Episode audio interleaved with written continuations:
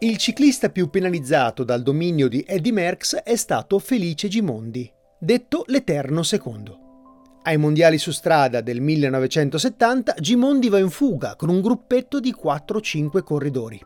Stavolta Merckx è fuori dai giochi e tutti pensano che finalmente Gimondi vincerà il mondiale. Invece un giovane belga, Jean-Pierre Montserrat, trionfa in volata. Gimondi ancora una volta è battuto. Dopo la gara, Montserrat dichiara che Gimondi gli ha offerto dei soldi per farlo vincere. Gimondi risponde sdegnato che non è vero e che Montserrat è un bugiardo.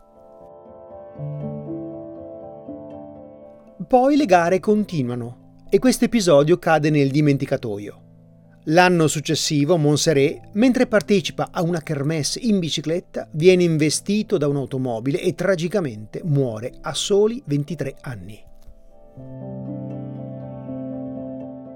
Gimondi si reca in Belgio al suo funerale.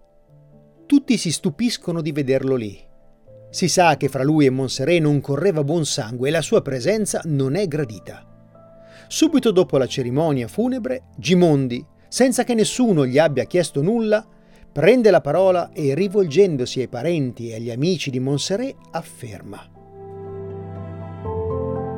Quello che ha dichiarato Jean-Pierre che al mondiale gli ho chiesto di lasciarmi vincere è vero. Oggi sono venuto apposta per dirvi che il bugiardo sono stato io, non lui.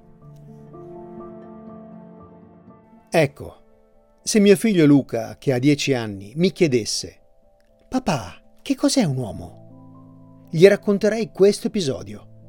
Per me un uomo non è uno che non cade mai, tutti inciampiamo e cadiamo qualche volta, ma uno che sa come rialzarsi. E dopo che si è rialzato, cammina più dritto di prima.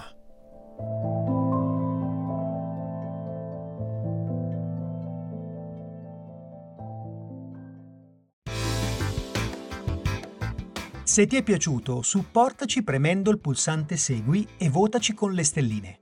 Attiva la campanella per essere avvisato ogni nuovo episodio e se ti va lascia un commento, ci farà davvero molto piacere. Ciao!